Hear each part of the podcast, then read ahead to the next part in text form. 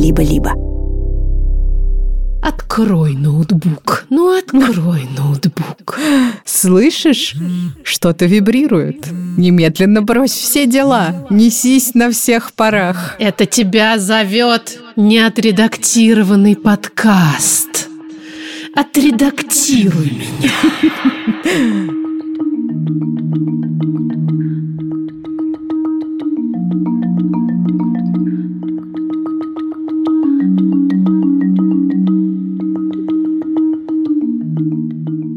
Здравствуйте все, всем привет. Привет, привет. Меня зовут Маша Карновичула. Меня зовут Ксукса Красильникова. Я зачем-то пытаюсь ударить микрофоном в рот. Мы, подкаст «Никакого правильно», выходит он в студии «Либо-либо». И сегодня мы... Кто мы, Машуль? Получка и заначка российского подкастинга. Хотя мы будем говорить не столько про деньги, сколько про трудоголизм как явление, связанные, как оказалось, непосредственно и с ментальным здоровьем, и с феминизмом. Все как всегда. И с дискриминацией информации людей, что есть основные темы нашего подкаста. Кто-то скажет, что мы профессионально вот уже несколько лет натягиваем сову на глобус, а мы скажем, что просто все это и есть наша жизнь, и все между собой переплетено. Много нитей, но потяни за нить, за ней потянется клубок. И мы это еще ведем к тому, что можем сейчас проанонсировать, да? Что да. в ближайшее время у нас выйдет поли полизот. Полизот. Политический эпизод. Все нормально. Есть э, ликбез, а у нас будет полизот. Очень хорошо о том, почему, когда говорят личное, это политическое, не врут. Разберем по косточкам и объясним на пальцах. Сегодня день дня, как и любой другой вторник последней недели. Это рубрика, которую мы делаем вместе с маркетплейсом локальных брендов FlowWow. И сегодня мы решили отметить День носка, почившего в стиральной машине. Происходит ли это с белыми и синими воротничками? Думаю, что да. Могу представить, сколько было конфузных ситуаций, когда ты опаздываешь на работу, потому что не можешь найти носок такого же цвета. Я представила себе сразу, что белые и синие воротнички стирают в машине, и они тоже пропадают. Помнишь, Помнишь, как в школе были воротнички, которые отдельно нужно было постирать, погладить и пришить? В школьной форме, да? Угу. Куда же уходят парные носки? Туда же, куда и детство. Нет. Они уходят лучше из миров. А детство куда? В какие города? Там нет ответа в этой песне.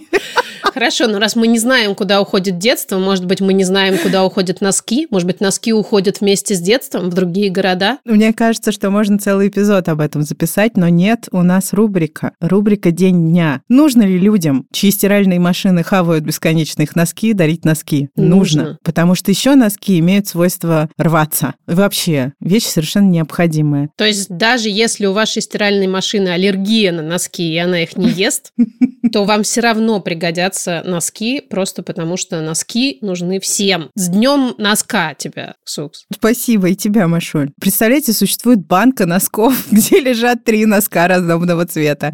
И это один из вариантов того, что можно заказать на Флауау. А существует центральная банка носков? Туда как раз ходят белые воротнички. Да-да-да. Ну и еще на Флауау множество разных вариантов. Например, если ваш одариваемый в Москве, закажите вязаные носки, как от бабушки. Это великолепный подарок. А если вы дарите кому-то подарок в Тбилиси, ну мало ли, так сложилось. Совершенно случайно. Вряд ли у вас есть сейчас знакомые в Тбилиси, конечно, это редкость большая. Подарите коробку носков на неделю. Носки неделька. Великолепно. Но скоро, скоро. Нет. Близко, близко. Близко. 8 марта. Наверняка вы не забыли, но если вдруг забыли, мы вам напоминаем и говорим, что все, что связано с подарками на день эмансипации трудящихся женщин, можно закрыть при помощи одного единственного сервиса чрезвычайного удобства. Подруги, носки, маме и бабушке цветы, а сестре, например, бента-торт. Это такой маленький классный тортик, и там вам сделают какую-нибудь смешную надпись. В общем, найдется подарок на любой вкус и кошелек. И помните, что магазину можно написать в чате, обсудить детали прочитали заказы заранее, попросить подписать от вас открытку. Я всегда прошу подписывать открытку. Это правда. И что нужно от получателя? Чтобы он жил в одном из тысячи городов по всему миру, где работает FlowWow. Вот и все, вот и все. А что нужно от вас? Использовать промокод никакого 15 на первый заказ. Тогда он будет на 15% дешевле. Все, что важно, что касается Дня носка, а особенно что касается FlowWow, в описании к этому эпизоду.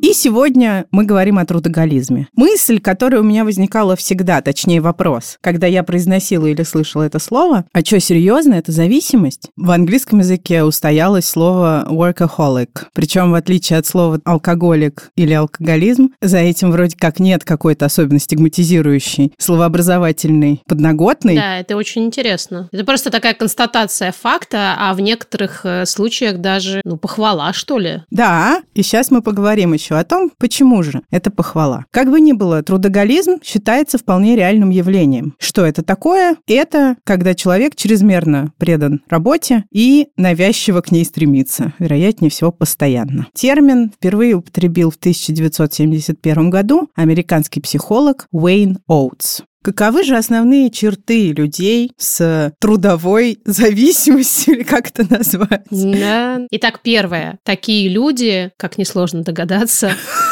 много работают. Ну, то есть прям, прям много.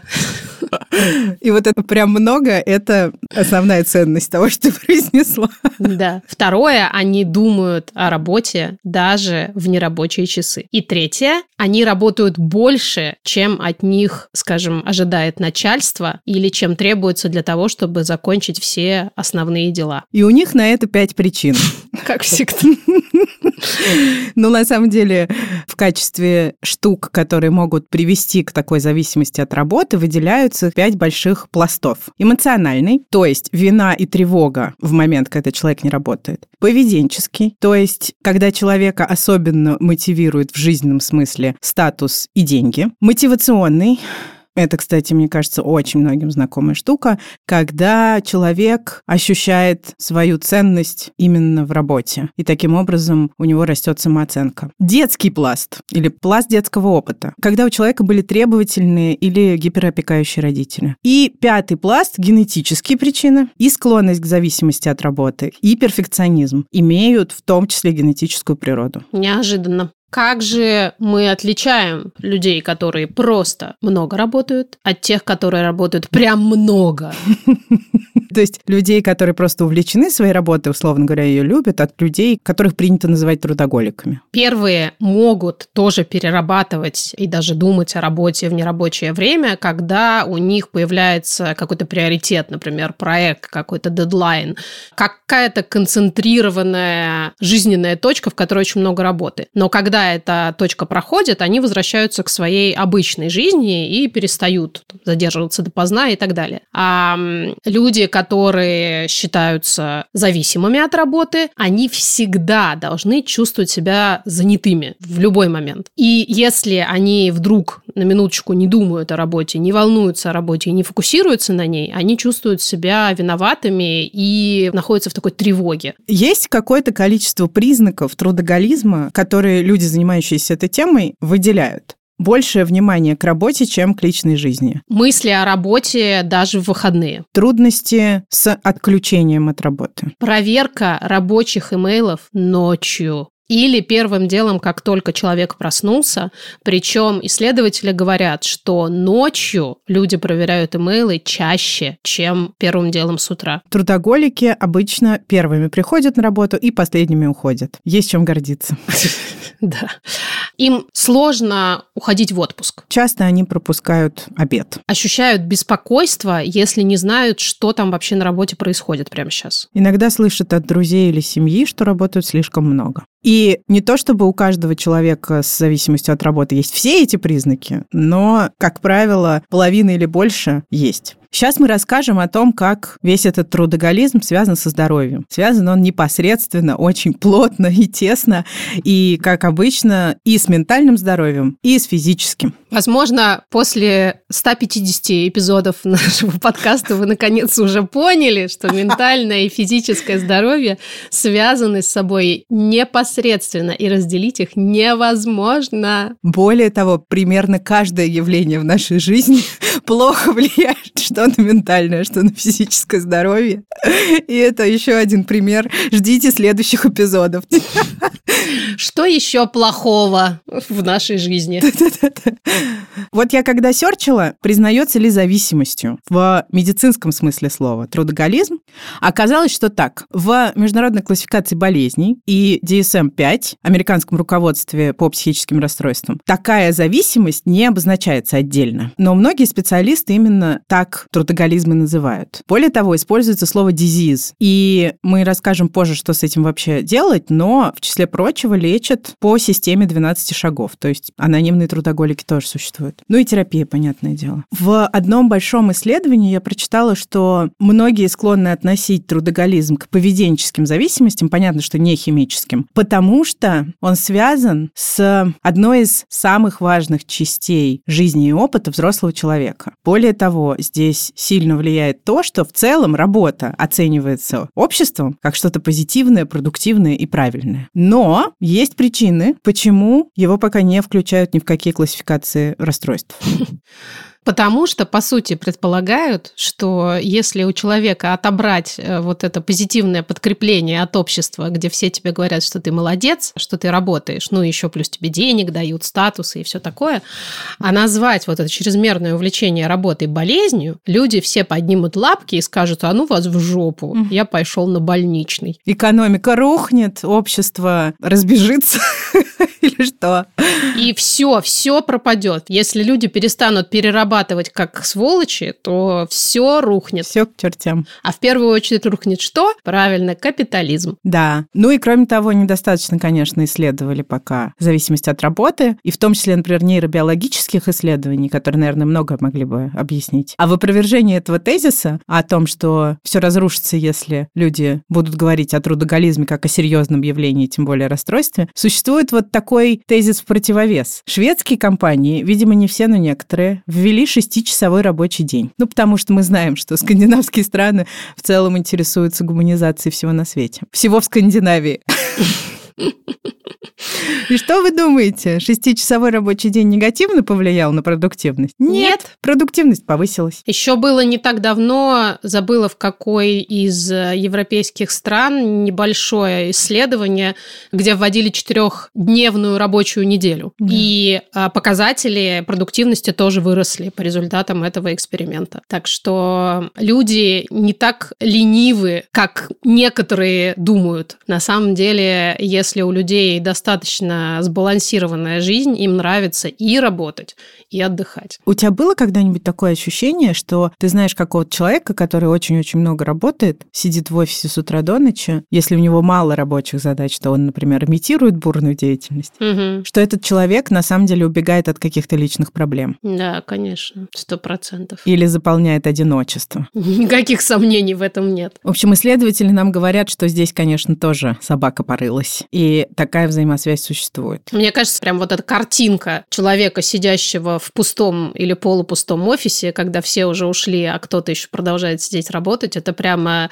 такая визуализация человека с какими-то проблемами в личной жизни. То ли у него там дома так все плохо, что ему туда не хочется, то ли там вообще никого нет. Но так или иначе, да, мне кажется, что это такой прямо образ, такое клише, которое в голове прямо сидит, да. Но мы с тобой обе встречали таких людей в реальной жизни. И не раз. Я, наверное, оказывалась сама в таких ситуациях. Бывали такие моменты, когда я вот типа, да, уходила там последняя или очень поздно, или наоборот приходила супер-супер рано первая, я всегда, всегда себя чувствовала молодцом. Конечно, никаких сомнений. То есть ты сам себя при этом не, не то, что не чувствуешь несчастным, ты чувствуешь наоборот, что ты супер, ты молодец, ты вообще лучше других, потому что они спать пошли, а ты тут трудишься на благо всей, можно сказать, компании, если не всего мира. Большой мета-анализ разных исследований в 2018 году показал, что трудоголики, не поверите, имеют более низкий уровень психического и физического здоровья, а также более низкий уровень удовлетворенности жизнью и самой работой. Как-то нелогично получается. Работаешь, работаешь, работаешь, работаешь, и даже работы не можешь быть удовлетворен. Очень большое исследование, которое провела Всемирная организация здравоохранения и Всемирная организация труда, обнаружило, что только в 2016 году 745 тысяч человек умерли от инфаркта или инсульта, которые были вызваны переработками. Эти люди работали как минимум 55 часов в неделю. Напомним, что стандартно люди работают 40 часов в неделю. И это закреплено в трудовых кодексах большей части стран глобального севера.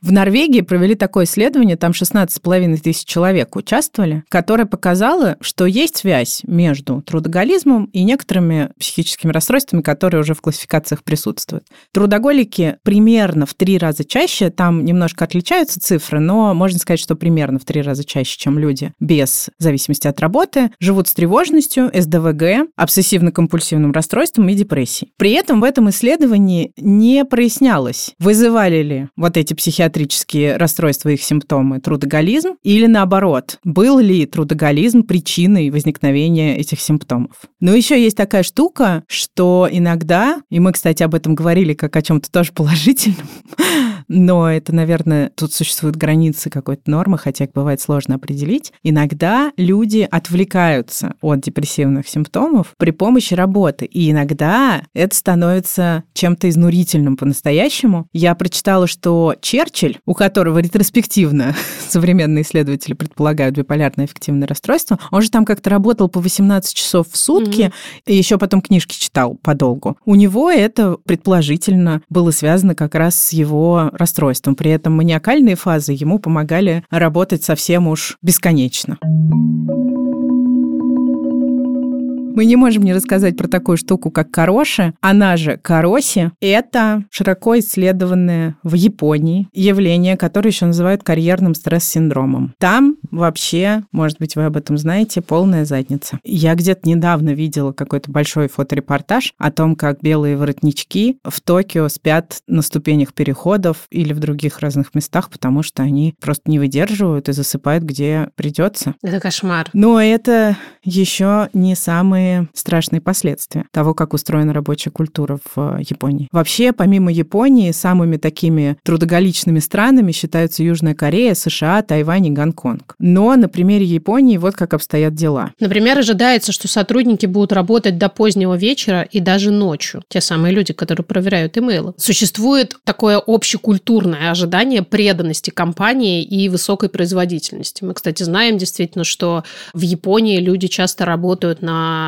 одну компанию в течение всей жизни, а иногда даже целыми поколениями. И это считается очень крутым жизненным достижением, потому что говорит действительно о преданности. Также существует культ карьеры над семьей, естественно. И, конечно, высочайшая конкуренция на рынке труда, которая сама по себе добавляет тревожности и мотивации бесконечно-бесконечно впахивать. Несколько лет назад Япония объявила общенациональные каникулы продолжительностью 10 дней. И у людей возникли большие проблемы. Некоторые японцы в разговорах с журналистами говорили о том, что они не понимают вообще, чем заниматься в то время, когда не будет работы, что им это невыгодно, что они так получают меньше денег, что непонятно, как им обходиться с детьми и тем, что нужно отдавать их в детский садик, а детский садик стоит денег и так далее. В общем, это повергло многих в супер непривычную ситуацию дискомфорта. А, россияне такие, в смысле вы не знаете, что делать 10 дней? А салаты? А выпить? А в гости? А в кино? Только-только буквально разошлись и уже обратно на работу. Что вообще подразумевают под словом «хорошие»? Это смерть в результате работы. И первый такой случай был аж в 1969 году зарегистрирован. С тех пор конечно же, количество жертв работы, просто иначе не назовешь, только увеличивалось. И есть официальные данные, а есть неофициальные данные. И вот по официальным данным, например, в 2015 году, как хорошие были обозначены 189 смертей в Японии. Хотя аналитики считают, что все-таки цифры значительно выше. Некоторые аналитики называют цифру в 10 тысяч жертв работы за все время существования этого явления. Культура работы настолько токсична, что с этой проблемой бороться получается очень плохо. Еще нельзя не сказать о том, что короши — это феномен, когда человек умирает от последствий работы, но не только из-за непосредственных проблем со здоровьем, перетрудился, условно говоря, отказало сердце, но и в случае суицидов. Их очень много именно в Японии, и это прям уже совсем страшно. Не могу представить, что испытывает человек, который готов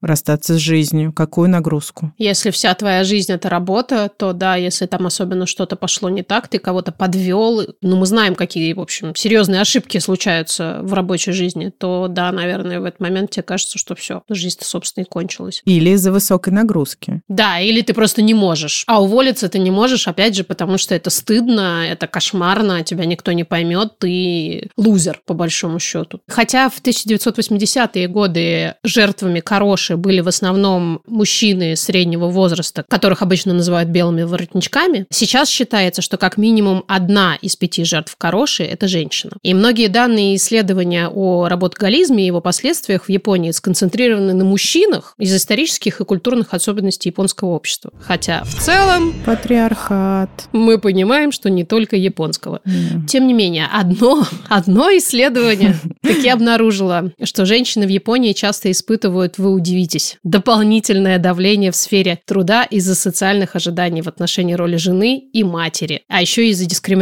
Тоже уникальное совершенно явление. И вот еще немножко цифр. Среднее количество часов переработки в месяц 80 в Японии. И 63% японцев испытывают вину за то, что уходят в отпуск. Что попробовали делать? Включать громкую музыку, когда заканчивается рабочий день. Надевать на перерабатывающих embarrassment capes плащи, на которых что-то написано. Типа, Господи! Доска позора такая. Премиум Fridays – это такая инициатива, когда по пятницам рабочий день заканчивается значительно раньше, в обед. Но, в общем, люди это все особо не приняли, эксперимент был признан провальным. Ну и комендантский час, потому что почему нет? А я не понимаю, почему просто сразу не расстреливать всех на своих рабочих местах. То есть посадить прямо снайперов в офисах, и как только, значит, музыка включилась, если ты не успел убежать, то как бы сорян. Ну, в общем, несмотря на кажущуюся жесткость этих мер, ничего не меняется меняется, лучше не становится. Господи боже, да. продолжая говорить о женщинах и о феминизме, не можем не отметить некоторую противоречивую петлю досадную засаду. Так. Глобально до 60-х годов предполагалось, что женщина занимается хозяйством, заботится о детях и прочее. А начиная с 60-х это как-то начало меняться, но мы говорим сейчас про западные страны, в СССР все было немножко иначе. И случилась феминистская революция, сексуальная революция, и женщины стали более свободными, в том числе начали больше работать. Я вспоминаю сейчас сериал «Мэдмен» угу. с его героинями-женщинами. Это очень интересно с точки зрения того, как действительно женщины начинали проникать в офисную, в том числе, жизнь. Ну и все это, конечно, становилось синонимом феминистского огня, независимости, эмпауэрмента и так далее. И отчасти это привело к тому, что в нулевые существовал такой предпочитаемый образ женщины-трудоголика, трудоголички, хочется сказать, но какое-то говно выходит.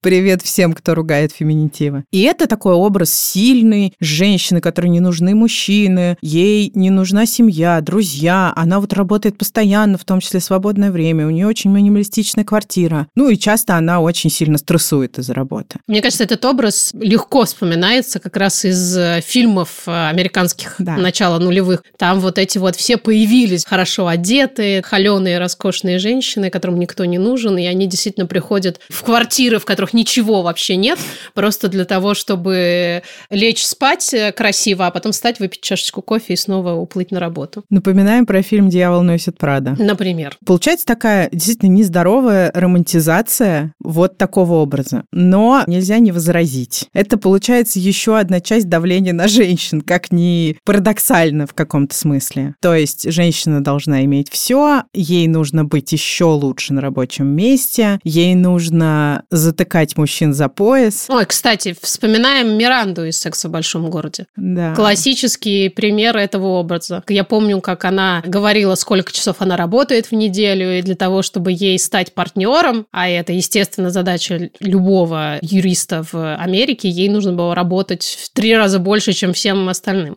Ну и нужно все-таки баланс выстраивать в жизни. При этом ничто не запрещает оставаться феминистками. Собственное благополучие, наверное, важно ничуть не меньше, чем какая-то идеология. Хотя, с другой стороны, наверное, не только сам по себе феминизм приводил к тому, что женщины стали так упахиваться. Конечно, нет. Феминизм привел к тому, что женщины получили возможность э, работать, но, к сожалению, он не привел к тому, чтобы полностью вторая смена женщин была снята. Отсюда и появилась эта идея have it all, то есть когда у тебя все, но только про это как раз очень много классных всяких стендап-шуток на тему того, что у меня есть все, и депрессия, и тревога, и материнство, и необходимость зарабатывать деньги, и партнер, который ушел и растворился в тумане. У меня есть все. Класс. Но есть множество других причин, почему женщины более подвержены трудоголизму. Статистически по миру женщин-трудоголиков больше, чем мужчин-трудоголиков. Интересно. Сексизм, да. нагрузка, которая в значительной степени ложится на женщин. Ну и плюс вот эти вот семейные обязанности, они добавляют и к чувству вины, и к рабочей дискриминации, о которой мы много говорили, и много еще к чему, что создает общее вот это давление на женщину. Женщинам приходится работать в два раза усерднее для того, чтобы доказать, что они настолько же хороши, насколько их коллеги-мужчины. Женщин часто не ценят на рабочем месте, например, их гораздо реже, мы это точно знаем из исследований, продвигают по службе. Наш любименький, в кавычках, нет pay gap, то есть разрыв в оплате труда. Женщинам платят меньше, чем мужчинам. Женщинам меньше помогают, вероятнее всего, их начальники, а также, может быть, мужчины-коллеги, хотя и женщины-коллеги тоже, наверное,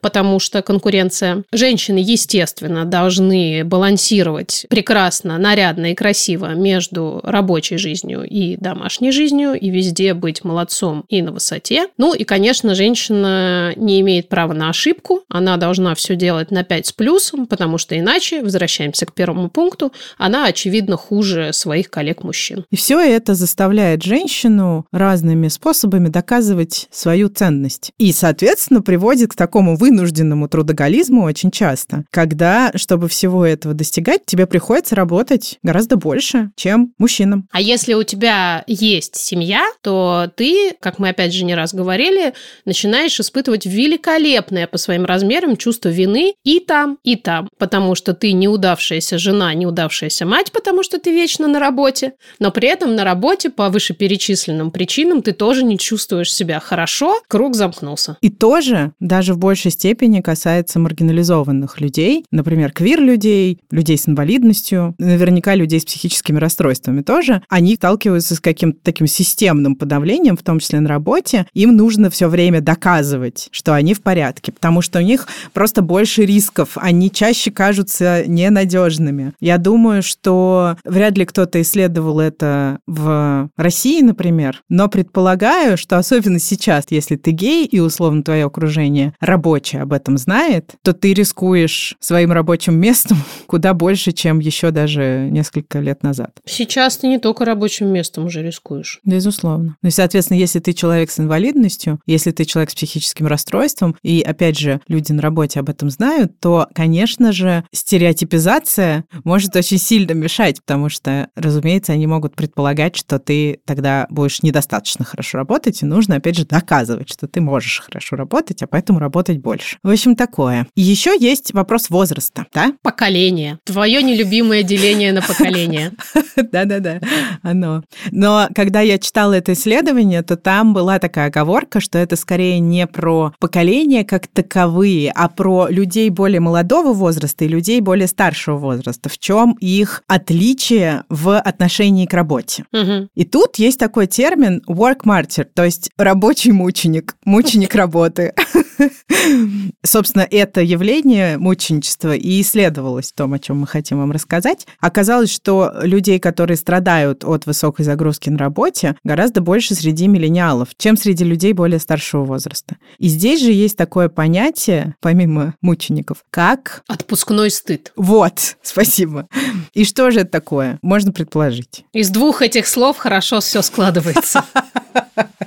Какая же здесь статистика, Машоль? Миллениалы гораздо чаще, в 60% случаев, испытывают этот самый отпускной стыд, даже на этапе планирования, они еще никуда не уехали, а им уже стыдно, по сравнению с работниками, которым было от 35 и выше. Когда ученые, проводившие это исследование, разговаривали со всякими специалистами, была отмечена такая тенденция, как нарциссизм, вы не поверите, в связи с этой штукой. Оказалось, что с утверждением «я важный человек» в 50-х были согласны 12% студентов, например, а в 90-х уже 80%. Соответственно, вот эта идея, что пока меня нет, пока я в своем отпуске, никто с моей работой не справится, и все полетит к чертям в тартарары и куда еще в пяту, связаны именно с а, вот этим самоощущением и незаменимости и важности. Вот что значит люди выросли. Без идеологии. Нет идей, нет идеологии. Например, в США годовой отпуск не 28 дней, как привыкли мы, а 14, то есть два раза меньше. И с каждым годом, начиная с 90-х, люди используют все меньше дней отпускных, которые им положены по закону и по трудовому договору. То есть есть тенденция уходить в отпуск на меньшее количество дней, чем предписано, что уж говорить о заботе о своем ментальном здоровье. Стыдновато.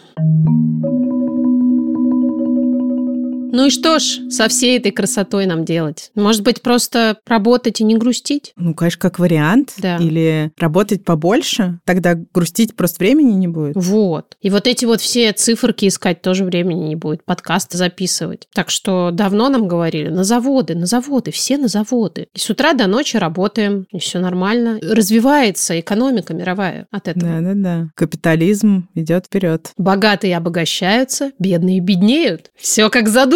Что может быть лучше?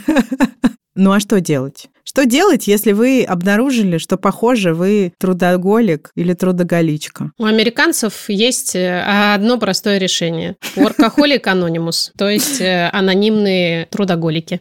В общем, буквально в любую церковь в Америке загляни, там какие-нибудь анонимные голики будут э, собираться. Или маны. Или маны, да. Голики или маны, или вместе будут собираться, общаться, вместе плакать, разговаривать. И это очень-очень хорошо. Это доступно, это бесплатно, это есть в каждом штате и на каждом шагу. И там а, можно действительно и литературу какую-то получить, и информацию, и даже собираться на конференции. А опять же, как мы знаем, нахождение внутри комьюнити среди людей, у которых похожие на тебя проблемы, помогает просто как ничто другое. Ну а если не повезло родиться в Америке? Ну, во-первых, ходи на терапию. И обсуждай там, почему тебе так не повезло родиться не в Америке. Родись я в Америке, был бы у меня отпуск 14 дней. Какое счастье. Вообще, и декрета бы еще не было. Вообще замечательно. Родила и на работу сразу. Что же можно сделать еще? Изменить образ жизни, прямо насильственно. Распределять задачи так, чтобы в течение одного дня был только один приоритет. Избегать стрессоров как можно больше. Заставить себя читать рабочую почту и всякие чаты только в течение рабочих часов. Работать по буквально будильнику не больше 40 часов в неделю. Ставить реалистичные ожидания. Ну и искать баланс с личной жизнью так, чтобы она была. И чтобы работа ее не задвигала совсем окончательно. Слово выгорание мы, кстати, ни разу не произнесли, но очевидно, mm-hmm. что трудоголизм ведет к выгоранию. И про более серьезные последствия для ментального здоровья мы сказали. В телеграм-канале «Чтобы не выгорать» есть разные советики. Как останавливать себя от переработок, не теряя при этом ощущение значимости того, что ты делаешь. И по мере возможности, поддерживая себя всякими хорошими научными фактами, техниками, инструментами. И штука-то вся в том, что давно доказано, если ты работаешь больше, чем объективно твой организм может выдерживать, ты работаешь хуже, а не лучше. Угу. Простая истина. Но что-то мне подсказывает, что ты работаешь больше 40 часов в неделю. Как ты думаешь? Да. Вот. Ты себя пытаешься иногда контролировать? Именно останавливать? Вот никто не умрет, если я сейчас это не сделаю. Мне кажется, нет. Но я не уверена, что ко мне можно применить слово трудоголик, честно говоря. Но я использую определенно работу как способ сублимировать остальное. Но еще есть такая, опять же, проблема в кавычках в моем случае, что я работу люблю свою. Я знаю, что такое не любить работу. Это было со мной много лет. А сейчас-то я люблю свою работу, и многое из нее мне вот прям настоящее удовольствие приносит. С другой стороны, опять же, мы знаем, что даже в таком случае нужно контролировать, сколько ты работаешь. Конечно, потому что выгорание может наступить даже от очень любимой работы. Это совершенно не панацея, если ты любишь свою работу. Хотя это, безусловно, очень здорово, потому что... Потому что привилегия. Да, и потому что это наполняет все-таки твою жизнь радостными эмоциями, что даже в те моменты, когда ты перерабатываешь, ты не ненавидишь жизнь так сильно, как можно себе представить, мог бы ненавидеть человек, который свою работу не любит и все-таки вынужден перерабатывать по тем или иным причинам. Но с другой стороны, это как, собственно, зависимость и работает. Ты получаешь дофаминчик, серотонинчик, вот это все приятное, когда работаешь, и это само по себе тебя зовет, манит и тянет обратно. Открой ноутбук. Ну, открой ноутбук. Слышишь, что-то вибрирует? Немедленно брось все дела. Несись на всех парах. Это тебя зовет неотредактированный подкаст. Отредактируй меня. Все так, все правда. Зовет тебя? Давят. Зовет. У меня просто наступает ужас, когда я думаю о том, что я что-то важное вовремя не сделала. Простой пример. Я не отредактировала подкаст. Что будем делать? Ничего, не выйдем. И все такие во вторник. Ладно, все. Представь, что со мной произойдет.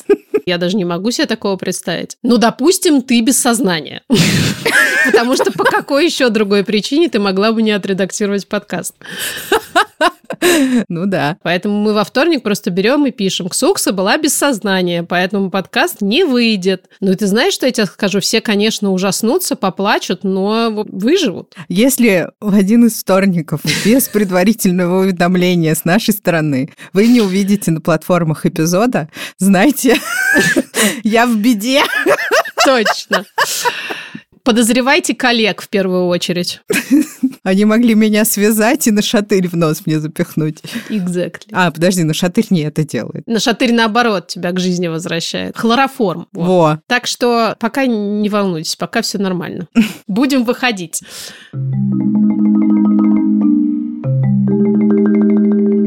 Спасибо, что вы иногда работаете вместо нас, говорите тоже, заполняя своими замечательными историями этот эфир. Послушаем и в этот раз. Привет, дорогой подкаст. Вопрос работы для меня является очень болезненным, так как всю свою маленькую или большую жизнь я определяла собственную ценность через нее и свое право на существование вообще. Не знаю, связано это с тем, что я средний ребенок в семье, и что мне приходилось делать больше, как мне казалось, чтобы выделиться на фоне успешного старшего сиблинга или младшей сестры. Или нет. В школьные годы университетские годы училась много, была той самой отличницей, которую никто не любил, или с которой общались э, только ради собственной выгоды. А затем, видимо, обидевшись на всех и вся, убедила себя в том, что ну, работа-то меня точно не бросит. Собственно, так и произошло. Работа не только не бросила, но и заполонила вообще все, вытеснив остатки каких-либо личных интересов. После университета через кровь, пот и слезы достигла своей мечты, начав работать инженером по достаточно жесткому вахтовому режиму. А дальше жутко выгорела и уволилась через три года. Сейчас мне 27, я без друзей и отношений уже 4 месяца не работаю, пытаюсь восстановиться, что дается с колоссальным трудом. И сейчас пытаюсь научиться жить заново. Работа меня не бросит. Да, это великолепно просто. Хорошо, что вы ее бросили. Думаю, что это требовало больших усилий. Это вообще требует огромной смелости. И как э, вы говорите, учусь жить заново, это звучит действительно как гигантский шаг, который требует очень больших усилий. Но хочется верить, что это приведет действительно к э, более высокому качеству жизни. Желаем вам этого очень. Привет, любимый подкаст. Хочу начать с того, что я диспетчер службы спасения. И в моей жизни был период, когда я работала сутки через сутки. То есть я проводила на работе буквально 50% своего времени. При этом в выходные я еще успевала вести общественную деятельность. И в какой-то момент меня вызвали на работу в 8 вечера, когда мы с мужем уже приготовили романтический ужин, открыли вино. Я беру трубку телефона, меня вызывают на работу. И я просто говорю, да, хорошо, буду в течение часа. И понимаю, что я даже не спросила у мужа, как он к этому относится. И не спросила спросила у начальства, есть ли варианты вызвать кого-то кроме меня. То есть настолько работа стала каким-то центром моей жизни, что я сорвалась вместо своих приятных планов туда, чтобы отработать целую ночь, провести день дома и опять выйти на работу через сутки. Да, поговорив с семьей и со знакомыми, я поняла, что пора больше себя уважать. Больше таких переработок я не допускала. Вау. На словах диспетчер службы спасения мы обе сделали глаза. Бесконечное уважение. Боже мой, какая профессия. Ужасно здорово, когда получается поймать в какой-то нужный момент вот эту тенденцию за хвост, посмотреть на нее, поговорить с кем-то и что-то с этим сделать. Да, мне кажется, что на самом деле немногие на такое способны. Угу. Это звучит как прям супер история успеха. Да. да. Мне кажется, мы слышим по голосу нашей слушательницы, что она свою работу любит, что ей туда идти хочется, а это, как мы уже сказали, еще одно как будто бы препятствие зачастую для того, чтобы выстроить, прости господи, границы. И в рабочей жизни границы тоже очень-очень важны. Мы наделяем работу смыслами, и ведь очень часто так и есть. Да. В ней много смыслов. Это тоже еще одно препятствие. И вот эта самоценность, мы только в начале про нее сказали, но вы тоже не говорите. Супер важно, поэтому тоже попробуй пропетляй между mm-hmm. всеми этими сциллами и харибдами. Абсолютно. Когда я была моложе и беззаботней, у меня не было семьи, не было детей, не было вообще никаких отношений, и все, что у меня было, это моя работа. Я ее обожала. Я могла работать просто сутками. Я могла прийти на работу в 7 утра и уйти в 9 вечера, прийти домой, открыть ноутбук и продолжить работать. Мне это все очень нравилось. Правда, иногда я обнаруживала себя в слезах, в истерике, в очередном нервном срыве. Но ничего, немножко поплакала, выпустила из себя все, что накопилось, и на следующий день снова пошла на работу. А может быть, до сих пор я бы вспоминала эти времена с такой теплой ностальгии, потому что было, конечно, ужасно тяжело, но при этом было очень весело и драйвово. А если бы не одна история с моей коллегой, которая работала еще больше, чем я, и, мне кажется, больше, чем все вместе взятые. Ее никто не заставлял, но это поощрялось. И в какой-то день она просто написала заявление на увольнение, никому ничего не объяснив, не объяснив никакую внятную причину, не объяснив, куда она уходит. Сказала, что она просто устала и э, пока не будет работать. А через пару недель она перестала отвечать на звонки и на сообщения. Все забеспокоились и нашли ее а, в ее квартире без признаков жизни. До сих пор не установлена точная причина смерти. Но все, кто ее знает, и все, кто работал с ней, а, подозревают, что здесь не обошлось без дикого выгорания, без депрессии. С тех пор я точно знаю, что какая бы классная ни была работа, в жизни должно быть что-то еще. И никакая работа не стоит жизни. Отличное напоминание. Да, душераздирающая история, невероятно точно иллюстрирующая то, о чем мы рассказывали в контексте Японии особенно, и того, как люди в прямом смысле лишаются жизни из-за этой самой переработки кажется очень-очень важным, чтобы действительно в жизни, как знаете, на весах была вот эта вторая гирька, которая, если что, может сигнализировать тебе о том, что что-то идет не так, да, потому что если этой второй гирьки нет, то ты и не чувствуешь никакого дисбаланса. Ты просто болтаешься всегда внизу и не можешь даже заметить, что что-то идет не так. Поэтому, конечно, ужасно важно в этом вопросе наличие семьи, близких друзей, каких-то людей, которым не все равно, что с тобой происходит по окончанию рабочего дня. Привет. Прошлым летом мы с мужем решили расстаться. Для меня это было огромным ударом, и я чувствовала сокрушающую боль. Но работа стала для меня убежищем, и пока я решала рабочие задачи, у меня не было времени думать о своей жизни.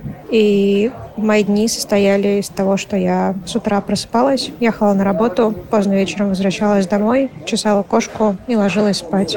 Так работа помогла мне пережить этот сложный период в моей жизни.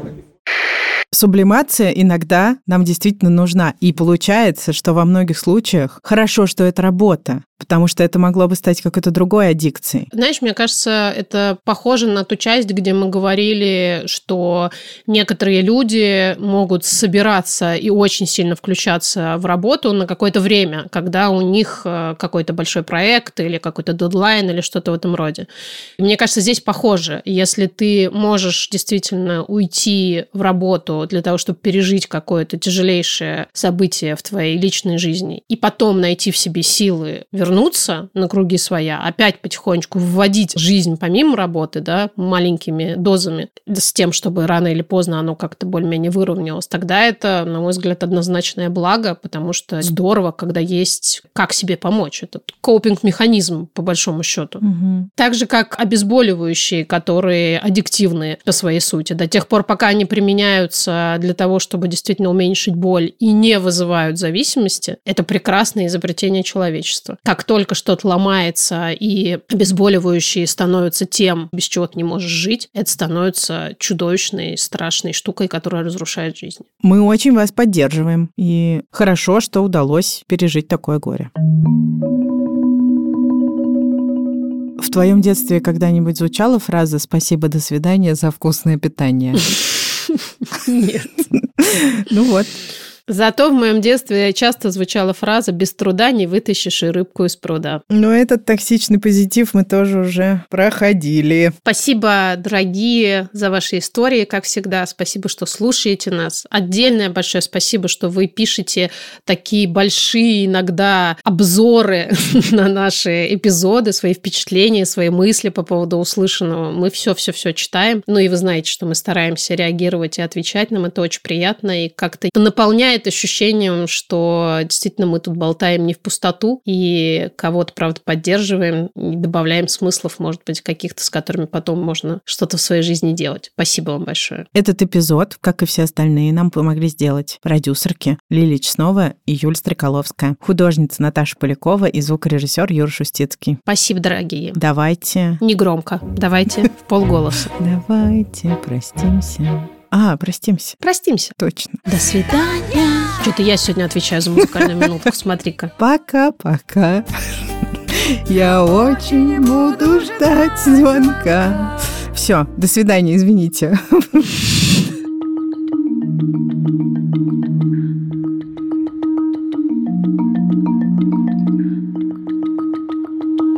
У меня просто в студии дверь заперта, и никто не может войти. Ты собираешься забаррикадироваться в студии и записывать подкасты, пока тебе не взломают дверь? Пожалуйста, Редак- еще, еще одну подводочку, ну только одну, пожалуйста.